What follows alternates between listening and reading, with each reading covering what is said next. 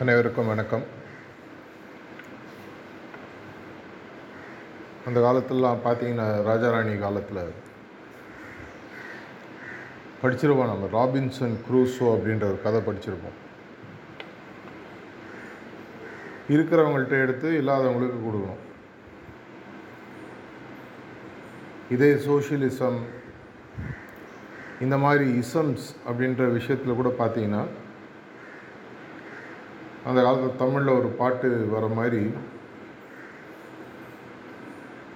எல்லோரும் எல்லாமும் பெற வேண்டும் இங்கு இல்லாத நிலை வர வேண்டும் அப்படின்ற மாதிரி எல்லாத்துக்கும் எல்லாரும் கிடைக்கும் சுதந்திர போராட்டம் உலகத்தில் எங்கே நடந்திருந்தாலும் சுதந்திரம் என்பது அனைவருக்கும் பொது. ஒரு சில பேருக்கு மட்டும் இருக்க முடியாது எல்லாருக்கும் அது கிடைக்கும். உண்மையான புரட்சி அப்படின்ற இந்த புரட்சின்ற ஒரு வார்த்தையை பார்த்தீங்கன்னா அனைவருக்கும் ரொம்ப பிடிச்ச ஒன்று வார்த்தை. நம்மளை தொந்தரவு பண்ணாத வரைக்கும் எல்லா புரட்சியும் ஓகே. பக்கத்து வீட்டு நிலத்தை எடுத்து கொடுக்கலாம் எழுத்தோட்டு வீட்டு நிலத்தை எடுத்து கொடுக்கலாம். என் நிலத்தை மட்டும் தொற்றக்கூடாது. ஆனால் ஒரு உண்மையான புரட்சி என்பது எது ஒரு மனிதனின் உண்மையான முன்னேற்றத்தை கொடுக்கிறதோ எது எல்லோருக்கும் தங்கு என்று கிடைக்கிறதோ எதுக்கு வந்து எந்த விதமான ஒரு தடைகளும் இல்லையோ ரெஸ்ட்ரிக்ஷன்ஸ் இல்லையோ அது எப்போ கிடைக்குதோ அதான ஒரு உண்மையான புரட்சின்னு சொல்லி சொல்லுவாங்க. அந்த விஷயத்தில் பார்த்தீங்கன்னா கடவுளை நோக்கி செல்லக்கூடிய ஒரு பாதை அனைவருக்கும் எந்த விதமான பாகுபாடுமின்றி கிடைக்க வேண்டும்? அப்படின்னு யார் நினைச்சாலும் அது ஒரு உண்மையான புரட்சி. அதை கிடைப்பதற்காக எது வேணால் செய்யலாம். நல்ல விஷயங்கள். உலகம் தோன்றின காலத்திலேருந்தே மனிதன் வந்த காலத்திலேருந்தே பார்த்தீங்கன்னா இந்த ஆன்மீக தேடல் நம்ம மீறிய ஒரு சக்தி இருக்குது அந்த சக்தியும் நாமும் பிரிஞ்சிருக்கோம். அந்த சக்தியுடன் நாம் ஒன்றாக இணைய வேண்டும் அப்படின்ற எண்ணங்கள் எப்பப்பெல்லாம் வலுப்பெறுகிறதோ அப்போ ஒரு தேவதூதரோ மெசஞ்சரோ மெஸ்ஸையாவோ ஒரு குருநாதரோ வருகிறார். ஆனால் ஏதோ ஒரு காலகட்டத்தில் அவங்க வந்த அந்த கருத்தானது வேறு மாதிரி புரிந்து கொள்ளப்பட்டு அது திசை திரும்புகிறது. ஆன்மீகம் என்பது உண்மையான ஆன்மீகம் என்பது ஒரு மிகப்பெரிய ஒரு புரட்சியை மனிதனுக்கு மட்டுமல்ல அனைத்து ஜீவராசிகளுக்கும் கொடுக்கக்கூடிய ஒரு உண்மையான ஒரு விஷயம்னு பார்த்தீங்கன்னா இந்த ஆன்மீகம். எதனால்? கடவுளை நோக்கி மனுஷன் மட்டும்தான் போகணுமா? மற்றவங்க வரக்கூடாதா? வரணும். மனுஷனுக்கு இந்த பகுத்தறிவுன்ற ஒரு விஷயம் இருக்குது நமக்கு எதை நோக்கி போகணும் அப்படின்ற ஒரு புரிதல் நமக்கு கொடுக்கப்பட்டு இருக்கிறது இல்லை நம்மளே அதை பெற்றுக்கொள்ள முடியும். அதை பெற்றுக்கொள்வது மட்டுமல்லாமல் அந்த குறிக்கோளை நோக்கி செல்வதற்கான செயல்களையும் செய்வதற்கு நமக்கு ஒரு ஃப்ரீடம் கொடுக்கப்பட்டிருக்கு சுதந்திரம் இருக்குது ஆனால் நம்ம ஊரில் பார்த்தீங்கன்னா இன்வேரியபிளி சுதந்திரம்ன்றது என்றைக்குமே ஒரு தவறான விஷயங்களுக்கு தான் பிரயோகிக்கப்பட்டிருக்கு. எதுவுமே செய்யாமல் இருக்கிறது சுதந்திரம். அப்படின்ற ஒரு சுதந்திரமும் எல்லாருமே நம்ம ரொம்ப ஜாலியாக யூஸ் பண்ணிகிட்ருக்கோம் ஆன்மீக பாதையில் வந்தவங்களாக இருந்தாலும் சரி ஆன்மீக பாதையில் வருவதற்காக தவித்து கொண்டிருக்கும் ஆன்மாக்களும் சரி அது சும்மா இருப்பதே சுகம் அப்படின்ற மாதிரி இருந்துட்டுருக்காங்க ஆனால் இந்த ஒரு உண்மையான புரட்சியை இந்த கடைசி ஒரு நூறு நூற்றி இருபது வருடங்களாக இந்த உலகம் பார்த்துட்ருக்கு ஆனால் அந்த புரட்சி எதற்காக நடந்ததோ அது நிஜமாகவே அதனுடைய நோக்கம் நிறைவேறிட்டான்னு பார்த்தீங்கன்னா இப்போ தான் ஆர்கிடெக்டு எடுத்து படம் போட்டு முடிச்சிருக்காரு. இன்னும் வீடே கட்ட ஆரம்பிக்கல. பெரிய ஒரு தாஜ்மஹாலோட ஒரு கோடிக்கணக்கான பிரம்மாண்டமான ஒரு விஷயத்தை படைக்கணும் அப்படின்னு சொல்லி இந்த ஒரு ஆன்மீக பாதை நமக்கு கொடுக்கப்பட்டிருக்கு. சகஜ மார்க்கம் ஹார்ட்ஃபுல்னஸ் அப்படின்ற விஷயம். இப்போ தான் அது படம் போட்டு இன்ஜினியரை கூப்பிட்டு டிஸ்கஷன் நடந்துனுது. எப்படி இது நெக்ஸ்ட்டு என்ன பண்ணணும்? எந்த சுவரை எங்கே எழுப்பணும் கல் எப்படி வைக்கிறது? நூறு வருஷம் தானே ஆச்சு.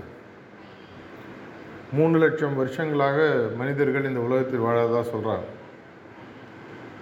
ஆனால் இந்த கடைசி நூறு வருடமாக தான் உண்மையாகவே அனைவருக்கும் கிடைக்க வேண்டிய ஒரு விஷயம்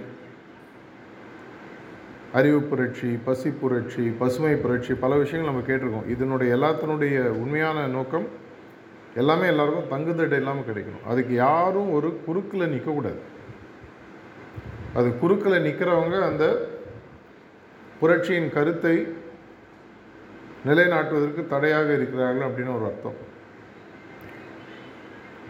அந்த விஷயத்தில் பார்த்திங்கன்னா நமக்கெல்லாம் ஒரு மிகப்பெரிய ஒரு தனிமனித பொறுப்பும் ஒரு பொது பொறுப்பும் நம்ம எல்லாருக்குமே இருக்குது தமிழ் தனி மனித பொறுப்புன்றது இங்கே என்ன? அந்த குறிக்கோளை அடைவதற்கு எனக்கு ஒரு பாதை நிஜமான புரட்சின்றதில் பார்த்தீங்கன்னா அதில் வந்து ஒரு லேனா தேனா இருக்கக்கூடாதுன்னு சொல்லுவாங்க. குடுக்கல் வாங்கல் இருக்கக்கூடாது. பணம் சம்மந்தப்பட்டது. நம்மளதில் குடுக்கல் வாங்கல்ன்றது முக்கியமாக அன்பு சம்மந்தப்பட்டது. அதில் வந்து எந்த விதமான எனக்கு இருக்குது எனக்கு இல்லை அப்படின்ற பிரச்சனை யாருக்கும் வரப்போகிறதில்ல என்னால் கொடுக்க முடியாதுங்க. நான் வந்து ஏழை. இப்போ கூட ரீசெண்டாக ஒரு ஏதோ ஒரு கோயில் போகிறத பற்றி ஏதோ என்கிட்ட ஒரு நண்பர் பேசிகிட்டு இருந்தார். அவர் எங்கே போனாலுமே பார்த்தீங்கன்னா பொது வழினா மூணு நாள் தனி வழினா பதினஞ்சு நிமிஷம். ஏன்னா தனி வழின்னு போகும்போது அந்த விஐபி பாதைக்கு பணம் கொடுத்து போயிடலாம். ஆன்மீகத்தில் பார்த்தீங்கன்னா எல்லாமே பொது வழி ஆனால் எல்லாமே தனி வழியும் கூட. அந்த வேகத்தில் உங்களால் போக முடியும். இப்பேற்பட்ட ஒரு புரட்சி இந்த நூறு நூற்றி இருபது வருடங்களில் நினைக்கிறதா அப்படின்றது நமக்கு பலமுறை தெரிவதில்லை. சாரிஜி மகாராஜ் அடிக்கடி சொல்வார் நம்மளுடைய தேகத்தில் நமக்கு இருக்கக்கூடிய அந்த ஹெல்த் அப்படின்னு சொல்லுவாங்க. அது இருக்கும்போது அதனோட அருமை தெரிவதில்லை. அது இல்லாத போது தான் புலமும் ஐயோ கை வலிக்குது கால் வலிக்குது கண்ணு தெரியலையே. எந்த விஷயமுமே பார்த்திங்கன்னா அது இருக்கும்போது அதனோட அருமை நமக்கு தெரிவதில்லை. நமக்கு தெரிவது மட்டும் இல்லை நம்ம அந்த அருமையை எப்படி அடைந்தோன்றதை மற்றவங்களுக்கும் நம்ம அவ்வளோ ஈஸியாக சொல்கிறது கிடையாது. இப்போ எனக்கு ஒரு சுகமான அருமையான உடல் நலம் எந்த விதமான பிரச்சனையும் இல்லாமல் வாழக்கூடிய வாழ்க்கை எனக்கு ஃப்ரீயாக கிடைக்குதுன்னு என்னுடைய முதல் கருத்து என்னவாக இருக்கணும்? மற்றவங்களுக்கு அதை வழிமுறையை சொல்லணும். சொல்லுவதற்கு முன்னால் அந்த வழிமுறையை நான் சரியாக புரிஞ்சிட்ருக்கணும் இந்த நூறு நூற்றி இருபது வருடங்களில் இங்கே இருக்கிறவங்க அநேகமாக யாருமே எனக்கு தெரிஞ்ச அட்லீஸ்ட் யாராவது இருந்தால் சொல்லுங்கள் லாலாஜி மகாராஜை பார்த்துருக்க மாட்டோம்னு நினைக்கிறேன். யாராவது இருக்கீங்களா? இல்லைங்க ஆக்சுவலாக நான் அப்பயே பிறந்துட்டேன். என்னோடய வயசு தான் உங்களுக்கு யாருக்குன்னு தெரில அது மாதிரி யாரும் இல்லை இல்லையா? அதனால் நம்மளுடைய காலகட்டத்தில் இது எவ்வளவு சுலபமாக இதை அடைஞ்சிட்டோன்றது நமக்கு புரிய மாட்டேங்குது. இந்த சுதந்திரம் அப்படின்றது ஆயிரத்தி தொள்ளாயிரத்தி நாற்பத்தி ஏழுகளுக்கு முன்னாடி பிறந்தவங்களுக்கு தான் அந்த சுதந்திர போராட்டத்தினுடைய அருமை தெரியும். அடிமைகளாக இருப்பது என்னன்றது தெரிஞ்சவனுக்கு தான் சுதந்திரத்தினோட அருமை தெரியும். நம்ம எல்லாருமே அநேகமாக சுதந்திர காலத்தில் பிறந்தவங்களாக இருப்போம். அப்படி இருக்கும்போது என்ன ஆகுது? அது எப்படி கிடைச்சிது? அதனுடைய கஷ்டம் என்ன? அது கிடைப்பதற்கு அப்பொழுது சுதந்திர போராட்டத்தில் என்னென்னலாம் தியாகம் பண்ணாங்க? அது நமக்கு தெரிவதில்லை. ஏன்னா வின்சென்ட் சர்ச்சில் அந்த காலத்தில் சுதந்திரம் கிடைக்கும்போது இந்தியாவை பற்றி சொன்னதாக ஒரு கருத்து உண்டு. இவங்களுக்கு சுதந்திரத்தினோட அருமை தெரியாது. இவங்களுக்கு கொடுக்காதீங்கன்னு அவர் பிரிட்டிஷ் பார்லிமெண்ட்டில் பேசினா தான் சொல்லுவாங்க. அது இந்தியாவோட சுதந்திரத்துக்கு உண்மையோ இல்லையோ ஆன்மீகத்துக்கு அது மிகவும் அருமையாக பொருந்தக்கூடிய ஒரு விஷயம். நமக்கு எப்பேற்பட்ட ஒரு பாக்கியம் கிடைச்சிருக்கு? இந்த உலகம் தோன்றிய காலத்திலிருந்து பதினாலு பில்லியன் இயர்ஸ்ன்னு சொல்கிறாங்க யூனிவர்ஸ் பிரபஞ்சம் உருவான காலம். இன்னி வரைக்கும் இதமான ஒரு பாதை இது வரைக்கும் முன்னாடி கிடச்சிருக்கான்னு தெரியாது. கிடச்சிருக்கலாம். ஆனால் இப்போ ஒரு நூறு நூற்றி இருபது வருடங்களாக அது எல்லாருக்கும் இருக்குது அது கிடைக்கப்பெற்ற காலத்தில் நம்ம பிறந்ததுனால ஒருவேளை நமக்கு அந்த பாதையின் அருமை தெரியவில்லையோ? அந்த காலத்தில் உங்களுக்கு சபரிமலை போகிறவங்களுக்கெல்லாம் தெரிஞ்சிருக்கும். நாற்பத்தஞ்சு நாள் அவ்வளோ டிசிப்ளின்டாக ஒழுக்கத்துடன் வாழணும். அதுக்கப்புறமா பார்த்தீங்கன்னா கீழே இறக்கி விட்ருவாங்க நாற்பத்தஞ்சு கிலோ பெரிய பாதைன்னு சொல்லி போயாகணும் இப்போல்லாம் நேராக இறங்கி அப்படியே போயிட்டு ரெண்டு நிமிஷம் திரும்பி வந்துடலாம். இல்லையா? அந்த காலத்துலாம் பார்த்தீங்கன்னா பெரிய பாதை. எதற்காக? கடவுளை அடையக்கூடிய பாதையானது மிகவும் கடுமையானது. அதை சாதாரணமாக எடுத்துக்காதுன்றதை நமக்கு புரிய வைப்பதற்காக. மனிதனுடைய ஒரு நேச்சர்னு சொல்லி சொல்லலாம். கஷ்டப்பட்டு சம்பாதிச்சா தான் நமக்கு அருமை புரியும். முதல் ஜென்ரேஷன் பணக்காரனை பார்த்தீங்கன்னா ரொம்ப மரியாதையாக பவ்யமாக இருப்பான். அவங்க அடுத்த ஜென்ரேஷன் அவங்க வீட்டில் பிறந்த பசங்க அப்படி இப்படி தான் இருப்பாங்க நார்மலாக ஏன்னா அவன் கஷ்டப்பட்டு சம்பாதிக்கல. யாரோ கொடுத்துட்டு போயிட்டாங்க. என்ன கிடச்சிதுன்னே தெரியாது. இப்போ இங்கே ரூமில் இருக்கிற எல்லாருக்குமே ஒரு பிஹெச்டி டிகிரி ஃப்ரீயாக கொடுத்துட்றேன்னு வச்சுக்கோங்க. நீங்கள் வாங்கி பக்கத்தில் டாக்டர்னு போட்டுக்கலாம். பிஹெச்டி இன்னார்.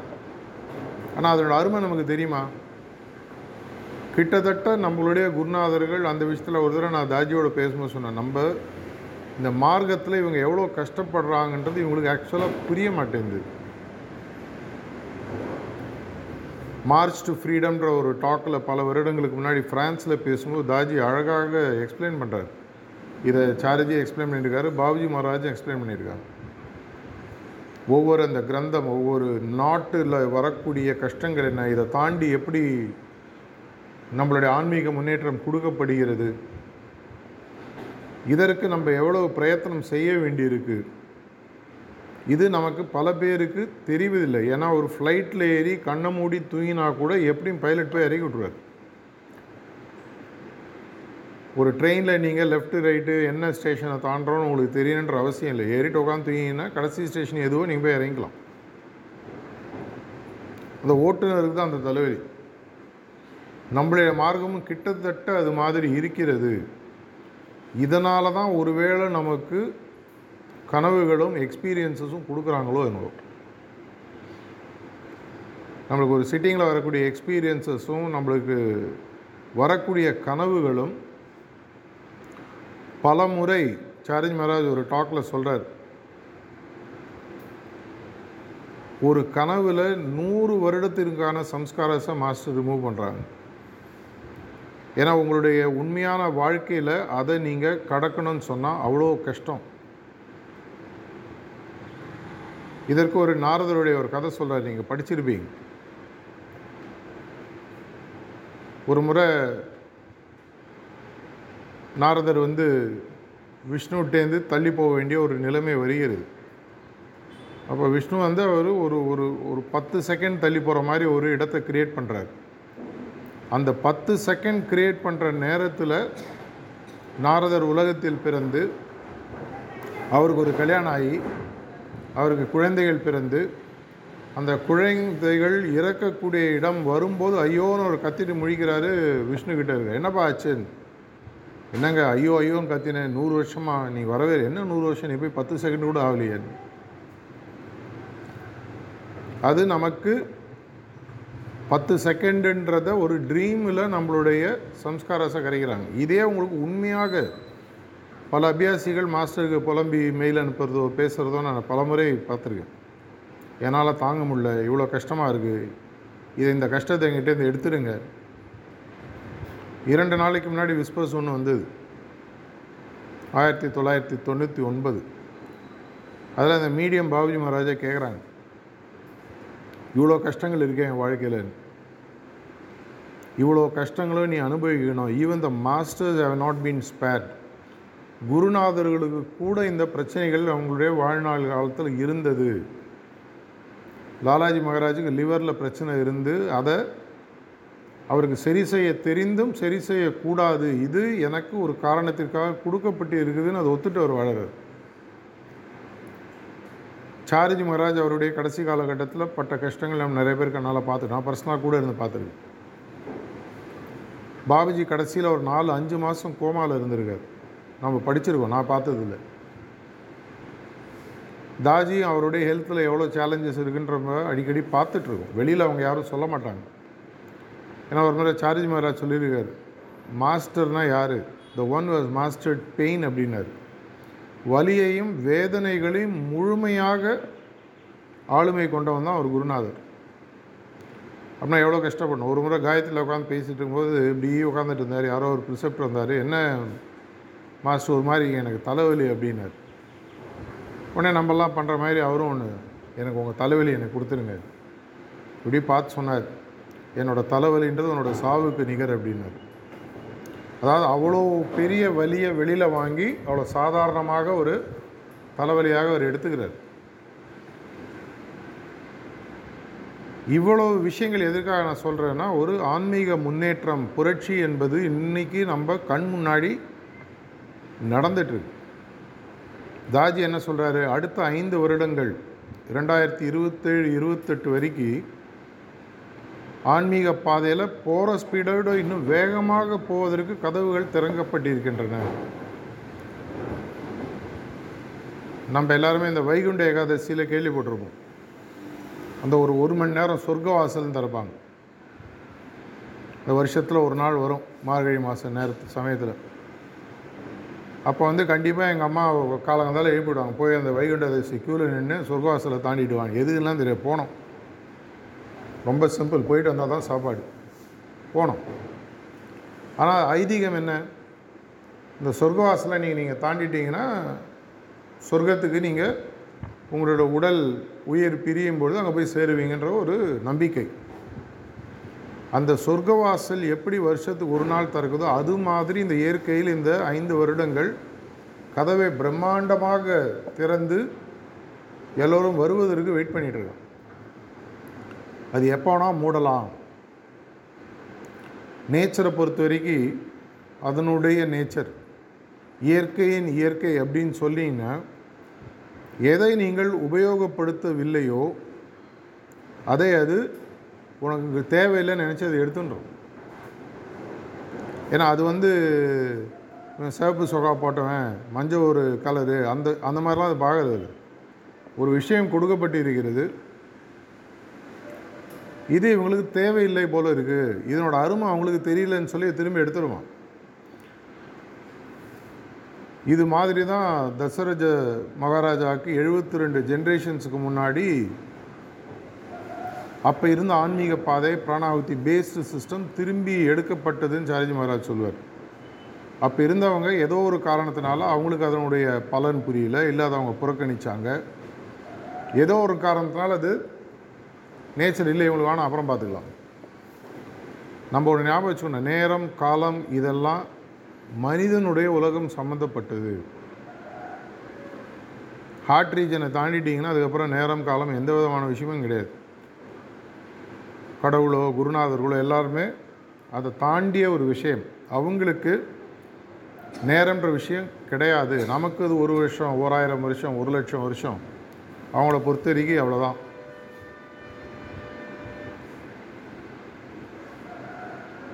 இப்போ இது கிடைத்திருக்கும் பொழுது இதை நம்ம ஒருவேளை சரியாக யூஸ் பண்ணலைன்னு சொன்னால் எப்படி தெரியும் யூஸ் பண்ணலன்னு சொல்லி? ஸ்கூலோட பிரின்சிபல் அப்பப்போ ரிப்போர்ட் கார்டுன்னு ஒன்று படிப்பாங்க. இந்த ஸ்கூலில் படித்தவங்க எவ்வளோ பேர் பாஸ் ஆகிருக்காங்க அட்லீஸ்ட் எல்லா காலேஜ்லேயும் வாசலில் போட்டுருவாங்க. Hundred percent pass hundred percent placement அப்போ தான் பசங்க போய் சேருவாங்க. ஆனால் நம்ம ஸ்கூலில் மட்டும்தான் ரிப்போர்ட் கார்டு பார்த்தீங்கன்னா கொஞ்சம் கஷ்டமாக இருக்கும். நான் சொல்லலை தாஜி ஒரு வருஷத்துக்கு முன்னாடி ஒரு முறை கானாலேருந்து ஒரு டாக்கில் சொன்னார். அவர் சந்தோஷமாக சொன்னார் ஆனால் அதை எனக்கு கேட்கும்போது கொஞ்சம் லைட்டாக ஷாக் ஆயிடுச்சு. ஒரு மகிழ்ச்சியான விஷயம் கிட்டத்தட்ட நூறு பேர் சென்ட்ரல் ரீஜனில் என்டர் பண்ணுறதுக்கு ரெடியாக இருக்காங்கன்னு சொல்லி சொன்னார். ரொம்ப ரொம்ப பெரிய விஷயம். ஆன்மீக சரித்திரத்தில் இது மாதிரி நடந்ததே கிடையாதுன்ற மாதிரி சொன்னார். ஆனால் அதை கேட்கும்போது ஒரு செகண்ட் எனக்கு மனசுக்குள்ளே தோணுது. இது ஒரு ஆன்மீக பள்ளி. அந்த ஆன்மீக பள்ளிக்கு அவர் வந்து முதல்வர் இல்லை பிரின்சிபல் ஏதோ ஒன்று அவர் நமக்கெல்லாம் பாடம் சொல்லி கொடுக்குறாரு. கிட்டத்தட்ட நாற்பது லட்சம் பேர் உலகளாவி படிக்கிறாங்க. நூறு பேர் தான் பாஸ் அப்போ இந்த ஸ்கூலை காலேஜை நம்ம எப்படி பார்ப்போம்? ஒன்று நான் சரியாக படிக்கலைன்னு பார்க்கலாம். இல்லை சிலபஸ் ரொம்ப கஷ்டங்க. நான் மூணாம் கிளாஸ் படிக்க வேண்டிய பையன் என்ன தூக்கி பிஏ பிஎஸ்சியில் உட்கார வச்சா நான் எப்படி படிப்பேன்? அப்புறம் வரலாம் அப்படின்னு திரும்பி போயிடலாம். இல்லை பார்த்துக்கலாம் என்ன நடக்குது. எந்த மாதிரி முனைப்புடன் நம்ம இதை பார்க்க போகிறோம் அவர் என்னைக்கு ஒரு குருநாதர் எல்லாருமே இங்கே சேர்ந்தவங்க எல்லாருமே சென்ட்ரல் ரிலீஜன் போயிட்டாங்க. அப்படின்னு எப்போ அவர் சொல்ல போகிறார் இது யார் கையில் இருக்கா? அவர் கையில் இருக்கா? நம்ம கையில் இருக்கா? ஒரு பெரிய அளவுக்கு இது நம்ம கையில் இருக்குது கொஞ்சம் அவருடைய உழைப்பு முயற்சி கருணை கண்டிப்பாக தேவை. ஆனால் எப்பேற்பட்ட குருநாதராக இருந்தால் கூட வீம்புக்கு இந்த முன்னேற்றம் எனக்கு வேண்டான்னு மனதளவில் தெரிந்தோ தெரியாமலோ முடிவு செய்து அந்த முன்னேற்றத்தை புறக்கணித்தோன்னு சொன்னால் Sarathi Maharaj famous quotation even God cannot help those who cannot help themselves. எவன் தனக்கே உதவி செய்வதற்கு தயாராக இல்லையோ அவனுக்கு கடவுளால் கூட உதவி செய்ய முடியாது. நீங்கள் எவ்வளோ தான் எனக்கு கை குலுக்கணும்னு கையை நீட்டிட்டு நான் கையை நீட்டுறதுக்கு ரெடியாக இல்லை இருந்தால் எப்படி நம்ம ஹேண்ட் ஷேக் பண்ண முடியும்? இல்லை கை குலுக்க வரவங்கள நான் இப்படி குத்துற மாதிரி நீட்டினேன்னா எப்படி ஹேண்ட் ஷேக் பண்ண முடியும்? என்னடா கை குலுக்க வந்தால் சண்டை போடுறியேன்னு. ஏன் நிறைய பேர் மனதளவில் மாஸ்டரோட நிறைய நேரத்தில் சண்டை போட்டுட்ருக்கோம். நாங்கள் மிஷனில் சேர்ந்து இவ்வளோ வருஷம் ஆச்சு? எனக்கு இன்னும் ஒரு வீடு கிடைக்கல ஒரு கார் வாங்க முடியல பொண்ணுக்கு கல்யாணம் ஆகலை. ப்ரிசெப்டர் ஒரு தடவை தவறி போய் சொல்லக்கூடாது இருந்தாலும் சொல்லிட்டாரு. நான் செகண்ட் பாயிண்டில் இருக்கேன்ட்டாரு. என்ன பிரயோஜனம்? ரிசப்டர் தப்பாக சொல்லியிருக்கலாம் அது வேறு விஷயம். சொல்லக்கூடாது. அவங்களுக்கு அது ஒரு ரூலே இருக்குது இருந்தாலும் சொல்லிடுறாங்க சார். பல இடங்களில் நடக்கிறது. அப்போ இருக்கும்போது நம்ம என்ன ஆகுது? மாதம் மேலே கோவம் வரும். இப்போ கூட ரெண்டு மூணு வாரத்துக்கு முன்னாடி அந்த டாபிக் பற்றி தாஜி பேசினார் பன்வர் அப்படின்னு சொல்லி. நம்மளுடைய ஆன்மீக முன்னேற்றத்தில் அங்கங்கே அங்கங்கே வந்து ஒரு சுழற்சி மாதிரி உருவாகும். அந்த சுழற்சின்றது வந்து இந்த குவிக் சாண்ட் மாதிரி புதைகுழி. அதில் காலை வச்சோன்னா சார்னு உள்ளே போயிடும். அதில் காலும் வைக்கக்கூடாது அதை தாண்டியும் போகணும். இதை தாண்ட தாண்ட தாண்ட அடுத்து வரக்கூட புதைகுழியானது இதோட இன்னும் மோசமான டேஞ்சராக இருக்கும். கம்ப்யூட்டர்லாம் வந்த காலத்தில் இனிஷியலாக பிரின்ஸ்னு ஒரு கேம் வந்துடும் நிறைய பேர் ஆடிருப்பீங்க பார்த்துருப்பீங்க. பதிமூணு லெவல் உண்டு. கிட்டத்தட்ட வந்து எனக்கு அந்த கேம் பிடிக்கிறதுக்கு காரணம் நம்மளதுலையும் பார்த்தீங்கன்னா பதிமூணு லெவல் ஒவ்வொரு லெவல்லையும் அந்த கேமுடைய லெவல் இன்னும் டஃப் ஆகிட்டே போயிட்டே இருக்கும். அவ்வளோ ஈஸியாக ஜெயிக்க முடியாது. ஒரு காலத்தில் பிரின்ஸு கேமில் அந்த தேர்ட்டீன்த் லெவலுக்கு போயிட்டீங்கன்னா நீங்கள் அப்படியே மார்க் தட்டிக்கலாம். இந்த பன்வர்ன்ற விஷயத்தை பற்றி தாஜி சொல்லும்போது சொல்கிறார் எல்லாத்தையும் தாண்டி கடைசியாக நீங்கள் வரும்பொழுது உங்களுக்கு வரக்கூடிய மிகப்பெரிய புதைகுழி என்னன்னு கேட்டிங்கன்னா மாஸ்டர் அவர் வேணுன்ட்டு வரதில்லை. அது நேச்சராக உருவாக்கக்கூடிய எனக்கு மாஸ்டர் மேலேயே சந்தேகங்கள் வரும். மாஸ்டர் மேலே கோபம் வரும். பொய் கோபம் இல்லை அன்பு கோபம் இல்லை நிஜமான கோபம். இது மாதிரி பல பேர் ஹையஸ்ட் லெவலில் எவால்வ் ஆனவங்களாம் மிஷன் விட்டு போய் நான் பார்த்துருக்கேன். ரெண்டு மாஸ்டரோட கூட இருந்தபோது இந்த மாதிரி சில விஷயங்கள் பார்க்கக்கூடாது கேட்கக்கூடாத விஷயங்களும் காதில் விழுந்திருக்கு. நம்மளாம் பார்த்துருக்கோம் இப்பேற்பட்ட ஆளாக அவருக்கு ஒரு லெவல் வரும்போது நமக்கும் நம்ம வாழ்க்கையில் நடக்கலாம். அதை தாண்டிட்டிங்கன்னா அதுக்கப்புறம் த கேம் இஸ் ஓவர்னு சொல்லி சொல்லலாம். ஆனால் இந்த முன்னேற்றங்கள் அனைத்தும் நமக்கு பாசிபிள்ன்றதே பல அபியாசிகளுக்கு முதல்ல தெரிவதில்லை. ஒரு உண்மையான அபியாசியுடைய முதல் ஒரு கடமை அப்படின்னு சொல்லி எடுத்து பார்த்தீங்கன்னா நம்மளோட சிலபஸ் என்னன்றதே நிறைய பேருக்கு தெரியாது. எப்படியா இருந்தாலும் பாஸ் பண்ணிவிடுவோம் அது வேறு விஷயம். நம்மளுடைய பயிற்சி ஒழுங்காக இருக்கும் வரை சப்ஜெக்ட் தெரியலனா கூட பாஸ் ஆகிடும் ஆனால் சப்ஜெக்ட் தெரியும் பொழுது நம்ம எப்படி பாஸ் ஆகிறோம் இந்த பாஸ் ஆவதற்கு ஒரு குருநாதர் என்னென்னலாம் ஹெல்ப் பண்ணுறாரு எப்படி இயற்கை வந்து ஒரு மோஸ்ட் அட்வான்ஸ்டு சிஸ்டம் ஒரு பத்து லட்சம் வருஷம் கழித்து வர வேண்டிய ஒரு டெக்னாலஜி இன்றைக்கி கொடுத்தோன்னு நம்மளால் யூஸ் பண்ண முடியுமா? ஒரு நூறு வருஷத்துக்கு முன்னாடி டவரே இல்லாத காலத்தில் உங்கள் அப்பா கையில் ஐஃபோன் ஃபோர்டீன் கொடுத்தா என்ன பண்ணியிருப்பாரு பேப்பர் ரைட்டாக யூஸ் பண்ணியிருப்பார் இல்லை உங்களை அடிக்கிறது யூஸ் பண்ணுறாரு நல்லா இருக்குது அடி போட்டு. எவ்வளோ அடித்தாலும் தாங்குது. ஏன்னா ஐஃபோன் ரிலீஸாக உடையாதுன்னு ஏன்னா அவங்களுக்கு அது எதுக்குன்னே தெரியாது. டவரும் கிடையாது. ஒன்றும் தெரியாது அது ஸ்க்ரீன் அன்லாக் பண்ண தெரியாது. நீங்கள் ஃபிங்கர் பிரிண்ட் போட்டிருப்பீங்க. என்னன்னே தெரியாது. அவரை பொறுத்த வரைக்கும் ஒரு பேப்பர் வெயிட் இல்லைனா பார்க்க உடைக்கிறது யூஸ் பண்ணலாம். நல்லாயிருக்கும் கிட்டத்தட்ட நமக்கு செல்ஃபோன் இல்லாத காலத்தில் ஐஃபோன் கொடுக்கப்பட்ட மனிதன் மாதிரி குதிரையே ஓட்டப்பட்ட காலத்தில் காரை கொண்டு போய் நிறுத்தினவன் என்ன தெரியும் அவனுக்கு? இதில் எங்கப்பா ஏறி உட்காரணும் லாடம் கட்டுறதுக்கு இடம் எங்கே? இருக்குது டயரில் லாடம் அடிச்சுட்டு இருப்பான். ஏன்னா அவனை பொறுத்த வரைக்கும் நாலு கால் நாலு டயரு லாடம் அடித்தா தான் குதிரை ஓடும். டயரில் லாடம் அடிச்சோன்னா அவன் டயர் பங்க்சர் ஆகிடும் நம்ம கிட்டத்தட்ட சஹஜ மார்க்கம் ஆட்ஃபுல்னஸை அது மாதிரி தான் யூஸ் பண்ணிகிட்டு இருக்கோம். இது என்ன? இது எதற்காக நமக்கு கொடுக்கப்பட்டிருக்குது ஒரு பத்து லட்சம் வருஷம் வர வேண்டிய டெக்னாலஜி இன்றைக்கே வந்துடுது.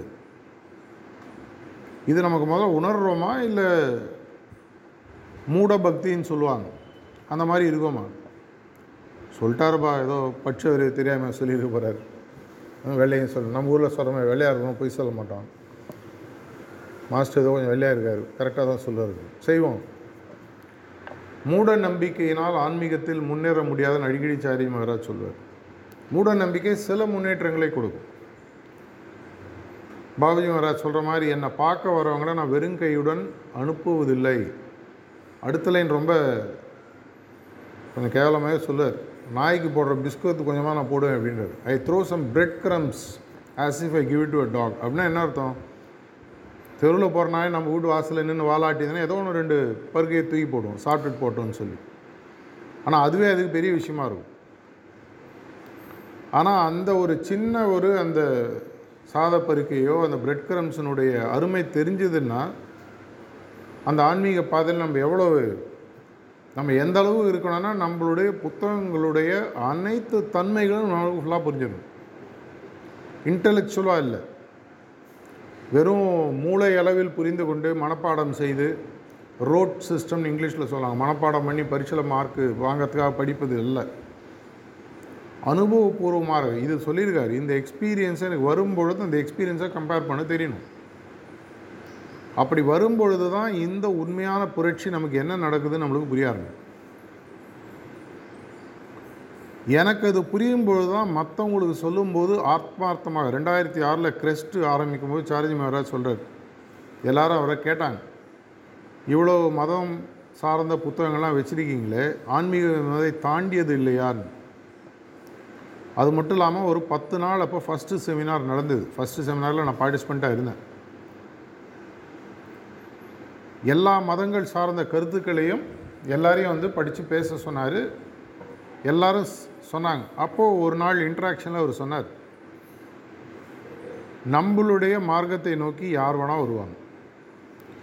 வரவன் உன்னுடைய மார்க்கத்தை புரிந்து கொண்டு வரமாட்டான். ஏதோ ஒரு மார்க்கத்தை அறிந்து கொண்டு இங்கே வந்து அந்த மார்க்கம் சம்மந்தப்பட்ட கேள்விகளை உங்கள்கிட்ட கேட்பான். கிறிஸ்டியானிட்டியில் சொல்லியிருக்காங்க இஸ்லாமில் இது சொல்லியிருக்காங்க வைணவத்தில் இது சொல்லியிருக்காங்க. நீங்கள் இதை எப்படி கொடுக்குறீங்க? அதை பற்றி உனக்கு பேசணும்னா நீ அவனோட விஷயம் உனக்கு தெரியணும். அப்போ தான் உன்னால் அவனுக்கு நம்மளுடைய விஷயம் எப்படி ஹெல்ப் பண்ணுதுன்றது சொல்ல முடியும். ஏன்னா அவனுடைய ரெஃபரன்ஸ் பாயிண்ட் என்ன? அவனுடைய மதம் சார்ந்த நம்பிக்கை. ஏன்னா அஞ்சு நாள் தொழில் சொல்கிறாங்க நீங்கள் அதை பற்றி என்ன நினைக்கிறீங்க? அதுக்கும் இதுக்கும் என்ன கனெக்ஷன் எப்படி பெர்ஷியன் லாங்குவேஜில் பிராணாகுதி பற்றி சொல்லப்பட்டு இருக்குது இதை பற்றி அங்கே ஒருத்தர் கிளாஸ் எடுத்தார். அதை சொல்லும்போது ஓ அவனுக்கு அப்போ தான் ஒரு கனெக்ஷன் எல்லாத்தையும் எப்படி மனப்பாடம் பண்ணி புரியணுன்ற அவசியம். கொஞ்சமாக ரெஃபரன்ஸ் பாயிண்ட்ஸ் தெரியணும். வைணவத்தில் வரவங்க சரணாகதத்தை பற்றி பேசுவாங்க. சைவத்தில் வரவங்க பக்தியை பற்றி பேசுவாங்க. எதுவாக இருந்தாலும் கனெக்ட் பண்ணி பேசுகிறேன் அப்படின்னா நம்மளுடைய மார்க்கத்தை நம்ம வெறும் ஒரு யூஸராக இல்லாமல் யூசர் மேனுவலையும் படிக்கணும். நம்மளுக்கு ஒரு டிவியோ ஒரு புது காரோ இல்லை ஒரு புது கேட்ஜெட் வாங்கும்போது கூட யூசர் மேனுவல்னு ஒன்று பிரிண்டடாவோ எலக்ட்ரானிக்காவோ கொடுப்பாங்க. அநேகமாக நம்ம யாரும் அது படிச்சதே கிடையாது.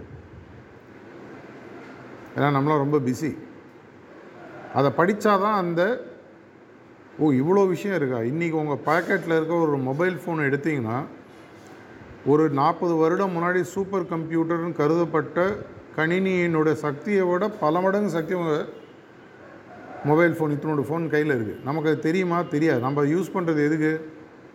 ஃபோன் பண்ணுவோம் பாட்டு கேட்போம் இதை விட முக்கியமாக ஒன்று பண்ணுவோம். வாட்ஸ்அப்பில் ஃபார்வர்ட் பண்ணுவோம். அது பண்ணாதலைன்னா ஃபோனுடைய பிரயோஜனமே கிடையாது. வாட்ஸ்அப் ஃபார்வர்ட் பண்ணலன்னா லைஃபே வேஸ்ட்டு கரெக்டு தானே? ஆனால் இதை மீறி அந்த ஃபோனில் எவ்வளோ விஷயங்கள் இருக்குது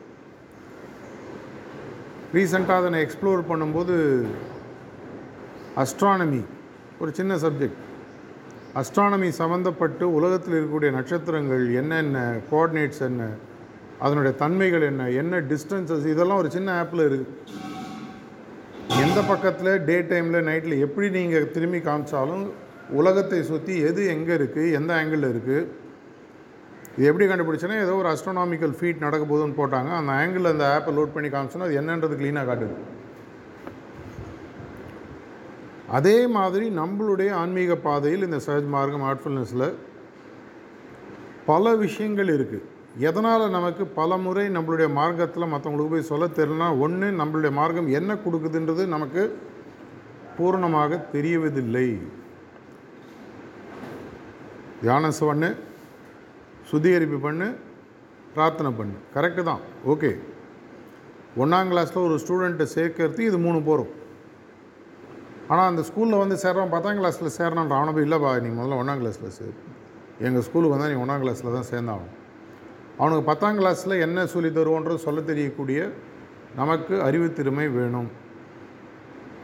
இதுக்கு கண்டிப்பாக ப்ரிசெப்டர்ஸ்க்கோ ஃபங்க்ஷனரிஸ்க்கோ இது கண்டிப்பாக தெரிஞ்சாகும் அபியாசிஸுக்கும் வாலண்டியர்ஸுக்கும் தெரிஞ்சிங்கன்னா உங்களுடைய முன்னேற்றத்தில் என்ன நடக்குதுன்றதை ஒரு அனுபவிக்க முடியும். உங்கள் வீட்டில் உங்களுடைய சகோதரர்கள் உங்களுடைய வீட்டில் உங்களுடைய மிஸ்ஸஸோ பொண்ணோ சமைச்சு போடுறாங்கன்னா ஒரு ரெசிபி எப்படி பண்ணுவாங்கிறது தெரிஞ்சு அதோட ஓ இங்கே இவ்வளோ புளி விட்டுருக்கியா? இந்த இது இப்படி சேர்ந்துருக்கா? அப்படி சொல்லும்போது அவங்களுக்கு ஓ பரவாயில்ல தெரிஞ்சு சாப்பிட்றாருன்ற ஒரு அனுபவம் இருக்கும். சந்தோஷம் இருக்கும். தாஜி அடிக்கடி சொல்கிறார் கிட்டத்தட்ட ஒரு லட்சம் கண்டிஷனுக்கு மேலே ஒரு அபியாசிக்கு வாழ்க்கை முழு முழுக்க கொடுக்கப்படுகிறது. இதை நான் நேற்று கூட ஒரு டாக்கில் சொன்னேன். ஆனால் நமக்கு தெரிஞ்சதெல்லாம் மிஞ்சி போனால் என்ன? ரொம்ப ரிலாக்ஸ்டாக இருந்தது காமாக இருந்தது அப்சார்ப்டாக இருந்தது. தூங்கிட்டேன்னு நினைக்கிறேன். இது மாதிரி ஒரு அஞ்சாறு தான் சொல்லுவாங்க. டெய்லி இருந்தாலும் அவ்வளோதான் இருக்கும். எப்படி என்ன சொன்னாலும் இந்த நாலஞ்சு தெரி தாண்டி தெரிலன்னு சொன்னால் கொடுக்கக்கூடிய குருநாதர் ஒரு லெவலுக்கு மேலே என்ன யோசிப்பார்? ஒன்றுமே புரிய மாட்டேங்குது. எவ்வளோ கொடுக்குறோம்? யாராவது ஒரு முறை எப்பவுமே சார்ஜி மகராஜ் சரி தாஜியும் சரி சத்சங் முடிஞ்சவொடனே சத்சங்கில் என்ன நடக்குதுன்னு கேட்பாங்க. பக்கத்தில் இருக்கிறவங்க. பல முறை அது மாதிரி என்னை கேட்ட அனுபவம் எனக்கு இதுக்காகவே வேறு வழி இல்லைன்னு உட்காந்து யோசிச்சுன்னு இருப்பேன் என்ன நடக்குதுன்னு. ரைட்டோ தப்போ அதை சொல்லுவோம். பதில் சொல்ல மாட்டோம் ஓ அப்படியா? ஒரு செலிப்ரேஷன் நடக்கும்போது தாஜியோட ரெண்டாயிரத்தி பதினேழுலையோ பதினெட்டுலையோ எனக்கு நான் சிட்டிங்கில் நான் தியானம் செலிப்ரேஷன் டைமில் உட்காரதில் நீங்கள் பார்த்துருப்பீங்க. ஆனால் அந்த சிட்டிங்கில் என்ன நடக்குதுன்னு எனக்கு புரிஞ்சுது. சிட்டிங் முடிஞ்சோன்னா அது புரிஞ்ச மாதிரி என்னை இப்படி திரும்பி பார்த்தாரு. பக்கத்தில் போனேன். என்ன அப்படின்னாரு இந்த சிட்டிங்கில் ஒன்று அப்சர்வ் பண்ணேன் அப்படின்னு சொல்லி வெயிட் பண்ணேன். சொல்லு அப்படின்னாரு. ஒரு ரெண்டு நிமிஷம் சொன்னேன். குட் அப்படின்னாரு. அவ்வளோதான் ரைட்டாக தப்பான்னு சொல்லு. ஆனால் கொடுக்கப்படுவதை அப்சர்வ் பண்ணக்கூடிய அளவுக்கு ஒருத்தருக்கு இன்ட்ரெஸ்ட் இருக்கணுமோ அவங்களுக்கு அந்த அளவுக்கு இன்னும் எக்ஸ்ட்ரா கொடுக்கணும்னு ஒரு இன்ட்ரெஸ்ட் வரும். இது எனக்கு அப்சர்வ் பண்ண தெரியும் தெரியலன்றது சொல்வதற்காக இல்லை. குருநாதர்கள் நமக்கு கொடுக்கும்போது என்ன கொடுக்குறோன்றது புரியக்கூடிய சக்தி இருக்கிறவங்களும் இன்னும் நிறையா கொடுக்குறாங்க. சென்சிட்டிவிட்டி அடிக்கடி தாஜி சொல்கிறார் சென்சிட்டிவிட்டியை வளர்த்துக்கங்க. ப்ரேயர் நிறையா பண்ணுங்கள் நைட்டு டென்த்து மேக்ஸிமம் முடிச்சுட்டு படுக்கிறதுக்கு முன்னாடி உண்மையாகவே அழுது அவரிடம் கேளுங்கள். எனக்கு நீங்கள் என்ன கொடுக்குறீங்கன்றது எனக்கு தயவு செஞ்சு புரிய வைங்க. ஒரு நாள் ரெண்டு நாள் மூணு நாள் பத்து நாள் கழிச்சு மெதுவாக உங்களுக்கு புரிய ஆரம்பிக்கும். சென்சிட்டிவிட்டியோட ஃபஸ்ட்டு ஸ்டெப்பு தாஜி என்ன சொல்கிறாரு அவேர்னஸ் அப்படின்றார். த்ரீ சிக்ஸ்டி டிகிரி அவேர்னஸ் உங்களை சுற்றி என்ன நடக்குதுன்றத முதல்ல மனித அளவில் கவனிக்கக்கூடிய தன்மையை வளர்த்துக்கங்க எங்கேயோ ஒரு இடத்துல ஒரு பட்சியோட குரல் கேட்குது இந்த பக்கம் ஒரு ஃபேன் சுற்றுது இது பேசிக் ஸ்டெப்ஸ் ஆஃப் அவேர்னஸ் அந்த பட்சி இன்னொரு பட்சிகிட்ட பேசுது.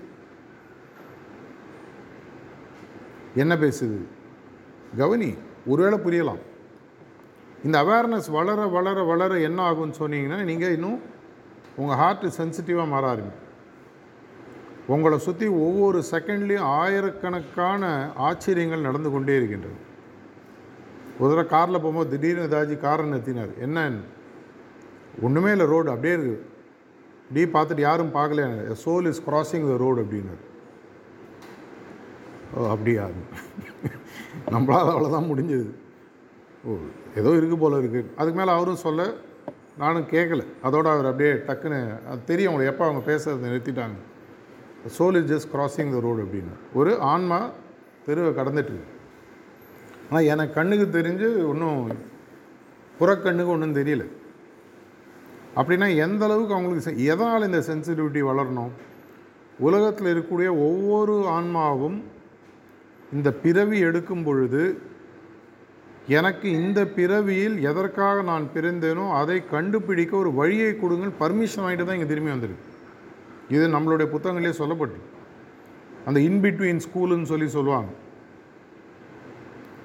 ஹோல்டிங் பீரியட் ஒரு வருஷமோ ஒரு நிமிஷமோ இரநூறு வருஷமோ உங்களுடைய சோலினுடைய தன்மையை பொறுத்து ஒரு ஹோல்டிங் ஸ்கூல் ஒரு ஹோல்டிங் பீரியட்னு வச்சுக்கோங்க ஒரு ஸ்டேஷனில் போயிட்டு அடுத்த ட்ரெயின் கனெக்டிங் ட்ரெயினை ரெண்டு நிமிஷத்துலேயும் வரலாம் ரெண்டு நாள் கழிச்சும் வரலாம்.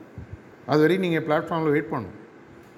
பிளாட்ஃபார்மில் வெயிட் பண்ணும்போது என்ன யோசிச்சுட்ருப்போம் அடுத்த ட்ரெயினில் ஏறி ஒழுங்காக நம்ம போய் வேண்டிய ஸ்டேஷனுக்கு போய் சேரணும்னு நம்ம யோசிப்போம். இதுதான் ஒரு நார்மல் இதே தான் ஒரு சோல் யோசிக்குது. ஆனால் அந்த யோசிக்கக்கூடிய சோலானது இங்கே வந்த உடனே ஸ்டேஷனை இப்படி திரும்பி வரும் ஒரு ஐஸ்கிரீம் கடை இருக்குது சின்ன பையனாக இருந்தால் ஒரு அழகான பொண்ணு உட்காந்துருக்கு ஓ பரவாயில்லையே. ஒரு வேளை நான் கேட்டால் எஸ்ன்னு சொல்லுவாளோ? அப்படியே கல்யாணம் ஆகி நாரத செட்டில் ஆன மாதிரி ஸ்டேஷன் விட்டு வெளியில் போயிடும் டிடிஆர் எங்கே பார்ப்பார்? கொஞ்சம் இருங்க வந்துடுறேன். பத்து வருஷம் கழிச்சு வருவோம் ட்ராக் மாறி இருக்கும் ட்ரெயின் மாறி இருக்கும் ஸ்டேஷனே மாறி இருக்கும். என்னென்னே புரியாது. இதை போன்று ஒவ்வொரு முறை இந்த உலகத்தில் வரக்கூடிய ஆன்மாவும் இந்த ஒரு குறிக்கோளுடன் தான் வருகிறது. சரியான பாதையை எனக்கு தயவு செஞ்சு கொடுங்கன்னு ஒரு பிரார்த்தனையுடன் வருகிறது. அது அவங்களுக்கு தெரியுதோ இல்லையோ நீங்கள் டிடிஆரோ டிக்கெட் கண்டக்டராகவோ இல்லை ஸ்டேஷன் மாஸ்டரோ தான் உங்களுக்கு தெரியணும். எந்த ரோட்டில் எங்கே போனாலும் எனக்கு பார்க்கும்போது எல்லா சோலும் ஆன்மீக பாதையில் வர வேண்டியது தவறு எங்கேயோ சுற்றிட்டு இருக்குன்ற ஒரு ஃபீலிங் கண்டிப்பாக எனக்கு எப்பவுமே உண்டு. அதுக்கு தேவையான பிரார்த்தனைகளோ அந்த நாலு சஜஷன்ஸோ மூணு இன்டென்ஷன்ஸோ நம்ம பண்ணிகிட்டே இருக்கும். இந்த வைப்ரேட்டரி சக்தியை செலுத்திட்டு இருக்கும். அந்த சென்சிட்டிவிட்டி உங்களுக்கு வர ஆரம்பிக்கும் போது அவங்களுக்கு அது புரிய ஆரம்பிக்கிறது. இந்த மீட்டான் இப்போ எதுக்காக ஆரம்பிச்சிருக்கோம்? இன்னைக்கு தான் முதல் நாள். மக்கள் இல்லம் தேடி ஆன்மீகம் எதனால்? உனக்கு தெரியும் அவங்களுக்கு தெரியாது. இல்லை உனக்கு தெரியும் நீ நினச்சிட்டு இருக்க முதல்ல நீயாவது புரிஞ்சுக்கோ. அது யார்? பத்து பேர் சேர்ந்தால் ஒம்பது பேர் மிஷன் விட்டு போய்ட்றாங்க. ஏதோ ஒரு காரணத்தினால். சிஸ்டம் அவங்களுக்கு பிடிக்கல. இல்லை அங்கே இருக்கக்கூடிய ஆளை பிடிக்கல ப்ரிசப்டரை பிடிக்கல ஃபங்க்ஷனரி பிடிக்கல. இல்லை ரொம்ப வேலை செய்ய சொல்கிறாங்கப்பா ஆ?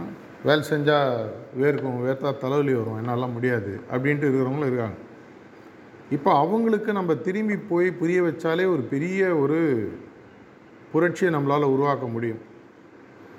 உண்மையான புரட்சின்றது ஏற்கனவே சேர்ந்தவனை கடத்தினாலே பிரின்சிபல் ஹாப்பியாக இருப்பார் தமிழ்நாட்டில் மட்டும் கிட்டத்தட்ட ஒரு ஆறு ஏழு லட்சம் பேர் லாஸ்ட் இருபது வருஷத்தில் மூணு சிட்டிங் எடுத்திருக்காங்க. பல பேருக்கு அந்த காலத்தில் நம்ம e இ கார்டெலாம் கொடுத்ததே கிடையாது. இப்போ தான் அந்த e இ கார்டுன்றதை மெதுவாக கொடுக்க சொல்லிட்டு அதை விட பாதி ப்ரிசெப்டர்ஸ் செய்கிறது இ கார்டு அவ்வளோ ஈஸி வாட்ஸ்அப்பில் போய் அவங்க பேரை சொல்லி போட்டிங்கன்னா இ கார்டு ஆட்டோமேட்டிக்காக ஜென்ரேட் ஆகும். அப்படியே நீங்கள் அவங்களுக்கு வாட்ஸ்அப்போ எஸ்எம்எஸ்ஸாவோ இமெயிலாவோ ஃபார்வர்ட் பண்ண முடியும். எதற்காக இது போடுறோம்? உங்களுடைய போர்ட்டலில் இந்த பேர் உங்களோட அட்டாச் ஆகி உட்காரும். நீங்கள் ஒருவேளை ஃபாலோ பண்ணால் கூட யாராவது ஒருத்தர் அவங்களுக்கு இமெயிலோ கம்யூனிகேஷன் ஏதோ ஒன்று அனுப்புவாங்க. இந்த ஆறு ஏழு லட்சம் பேர் தமிழ்நாட்டில் மொத்தம் எட்டு கோடி மக்களில் மூணு சிட்டிங் எடுத்தாங்க மூணு சிட்டிங் எடுத்தால் என்ன அர்த்தம்? மூணாவது சிட்டிங்கில் மாஸ்டருடன் இதயத்துடன் அவங்களுடைய இதயம் கனெக்ட் ஆகப்பட்டிருக்கு. அந்த ஆன்மீக விதை உள்ள விதைக்கப்பட்டிருக்கிறது. அப்படின்னா அந்த விதையை வளர வைப்பதற்கு யார் பொறுப்பெடுத்துக்குது? இந்த பத்தில் ஒம்பது பேர் அந்த விதையை உள்ளே தூக்கிட்டு சுமந்துட்டு சுற்றிட்டு இருக்கிறாங்க. என்ன பண்ணுறதுன்னு தெரியாமல் சுற்றிட்டு இருக்கிறோம் அவங்களுடைய முட்டாள்தனத்தினாலோ அவங்களுடைய அகங்காரத்தினாலோ அவங்களுடைய அறியாமையினாலோ விட்டுட்டு போயிடுறாங்க. இவங்களை அடுத்த நூறு நாளைக்கு ஃபோக்கஸ் பண்ணி அவங்களுக்கு திரும்பி நம்மளுடைய ஒரு சர்வீஸ் ப்ரொவைடர் பிடிக்கல இன்னொரு சர்வீஸ் ப்ரொவைடர் போகிறோம் அந்த சர்வீஸ் ப்ரொவைடர் ஆஃபீஸே இல்லை. இப்போ ஃபோன் யூஸ் பண்ணுறதே விட்டுருவோமா? இன்னொரு ஒரிஜினல் சர்வீஸ் ப்ரொவைடர் திரும்பி போனோம் இல்லையா? அப்போ ஒரிஜினல் சர்வீஸ் ப்ரொவைடர் போய் சொல்லணும் ஐயோ அவன் சர்வீஸோட இந்த பெட்டராக இருக்குப்பா தயவு செஞ்சு வா. நாங்கள் எக்ஸ்ட்ரா டவர் போட்டிருக்கோம். ப்ரிசெப்டர்ஸ்லாம் கிரியேட் பண்ணியிருக்கோம். இது மாதிரிலாம் சொல்லணும். அப்போ வரும்பொழுது ஒருவேளை இந்த முறை அவர்கள் அவங்களோட பயிற்சியை மீண்டும் ஒழுங்காக செய்யலாம். எனக்கு தெரிஞ்சு அது மாதிரி நிறைய பேர் திரும்பி வந்தவங்க ப்ரிசெப்டர்ஸாக வந்திருக்காங்க சென்டர் கோஆர்டினேட்டர்ஸாக மாறி இருக்காங்க. அது மாதிரி நிறைய பேர் நான் பார்த்துருக்கேன். செகண்ட் இன்னிங்ஸ் லைஃப்பில் எப்பவுமே உண்டு. ஒரு முறை அபியாசாயை வெளியில் விட்டுட்டு போனதுனால திரும்பி வரக்கூடாதுன்னோ திரும்பி வரவங்க வேகமாக முன்னேறக்கூடாதுன்னு எந்த விதமான ரூல்ஸ் கிடையாது. உண்மையான புரட்சின்றது எப்போ யார் எந்த நேரத்தில் தேடினாலும் எது அந்த புரட்சியின் காரணமாக கருதப்படுகிறதோ அது எல்லாருக்கும் ஈஸியாக கிடைக்கணும். இது அப்படின்னா யார் செய்வாங்க? நம்ம தான் செய்யணும். ஆனால் நம்ம செய்யணும்னா முதலுக்கு நம்மளுக்கு இது என்னன்றது அருமை புரியணும். சூரிய நமஸ்காரம் கண்ணு கெட்டு பண்ணி பிரயோஜனம் இல்லைன்னு சொல்லி சொல்லுவாங்க. நமக்கு இருக்கக்கூடிய ஒரு பெரிய மகத்தமாக ஒரு இந்த மாதிரி ஒரு ஒரு மகத்தான ஒரு ஆன்மீக வழி இல்லைன்றதை நமக்கு எப்போ புரிய போகிறது தெரியாது. அந்த மாதிரி ஒரு நிலை வரக்கூடாது. திரும்பி இயற்கை வந்து வேணாம் அப்படின்னு சொல்லி திரும்பி எடுக்கக்கூடிய நிலை கண்டிப்பாக வரக்கூடாது அப்படின்னா அந்த ஒரு இயற்கைக்கு நம்ம அப்பப்போ மெசேஜ் சொல்லினே இருக்கோம் ஐயோ நான் இருக்கேன்பா இருக்கேன்பா இருக்கேன்பா இருக்கேன்பான்னு. இல்லைன்னா என்ன பண்ணுவாங்க? டக்குன்னு ஓ யாரும் இல்லை போல இருக்குது. அங்கேருந்து அலோன்னு சொல்லுவாங்க. இங்கேருந்து பதில் அலோ சொன்னால் தான் ஆள் இருக்கானா இல்லையான்னு தெரியும். சரி யாரும் இல்லைன்னு போல இருக்கு, பாட்டு திரும்பி போயிடும் அப்படின்னா என்னுடைய ஒரு முக்கியமான பணி என்னுடைய பயிற்சியை சரியாக செய்து இந்த பயிற்சி சார்ந்த விஷயங்களை சரியாக புரிந்து கொண்டு ஏற்கனவே இந்த பயிற்சியை செய்தவர்களுக்கு மீண்டும் ஒரு கனெக்டிவிட்டியை கொடுத்து அவங்களை உள்ளே வர வேண்டியது அடுத்த நூறு நாள் நம்மளுடைய வேலை. இதை தாண்டி உலகத்தில் இருக்கிறவங்க அனைவருக்கும் ஒவ்வொரு ஆன்மாக்கும் இது தேவைன்ற ஒரு விஷயம் நமக்கு புரிய ஆரம்பிக்கும்.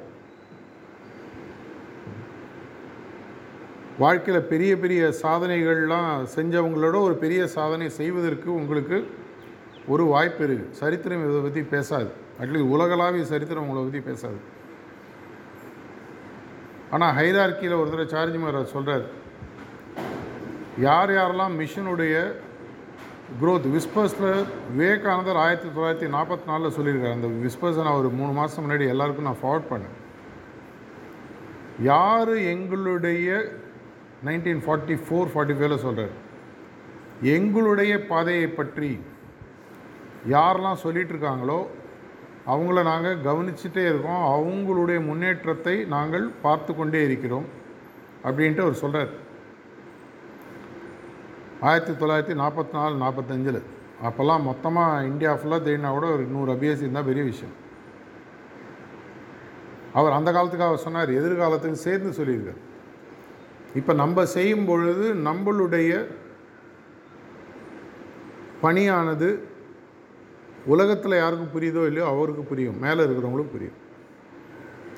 உண்மையான புரட்சின்றது ஒரு செய்வதற்கு ஒரு அருமையான வாய்ப்பு நம்ம எல்லாருக்கும் கிடச்சிருக்கு. இதை விட ஒரு பெரிய வாய்ப்பு கிடைக்குமான்னு தெரில ஒவ்வொருத்தருக்கும் ஒவ்வொரு வேலை செய்ய முடியும். நுரையீரல் இதயத்தினோட வேலையை செய்ய போகிறதில்ல மூளை வந்து கிட்னியோட வேலையை செய்ய போகிறதில்ல அதனோட வேலையை அது செய்யணும். அதே மாதிரி ஒவ்வொருவரும் ஒவ்வொரு பணியை எடுத்துக்கொள் ஒரு வீடு நல்லா நடக்கணும் ஒருத்தர் சமைக்கணும் ஒருத்தர் பாத்திரம் தேய்க்கணும் ஒருத்தர் சம்பாதிக்கணும் ஒருத்தர் வீட்டை பார்த்துக்கணும் ஒருத்தர் பசங்களுக்கு பாடம் சொல்லிக் கொடுக்கணும். அதே மாதிரி இந்த விஷயம் உலகத்தில் எல்லாருக்கும் போய் சேரணும். நம்ம எல்லாருக்கும் ஒவ்வொரு சின்ன சின்ன பணி இருக்கிறது. அதை நீங்கள் எடுத்து செய்யும் பொழுது இந்த புரட்சியானது இந்த புரட்சி எதற்காக இந்த உலகத்தில் உண்மையான புரட்சிங்கிறது இந்த ஆன்மீக புரட்சி மட்டும்தான். இதை எல்லாரும் எடுத்து நல்ல பெரிய லெவலில் செய்யணும். மீண்டும் மீண்டும். எப்போ வந்தாலும் இந்த விஷயத்தை தான் பேசுவேன். என்னோட ப்ராக்டிஸ் நல்லா இருக்கணும். என் ப்ராக்டிஸ் நல்லா இருக்கிறதன் மூலமாக உலகத்தில் இருக்கிறவங்க எல்லாருமே இந்த மார்க்கத்திற்கு ஈர்க்கப்பட வேண்டும். இதன் மூலமாக எந்த செயலை செய்வதற்காக நம்ம குருநாதர்கள் இங்கே அவதாரம் எடுத்து திரும்பி வந்திருக்காங்களோ அந்த வேலை சீக்கிரமே நடக்கணும். அதை நடப்பதற்கு எல்லாருடைய கோஆப்ரேஷனும் உங்களுடைய ஒத்துழைப்பும் தேவை. சீக்கிரமாக இதை செய்வோம். நன்றி வணக்கம்.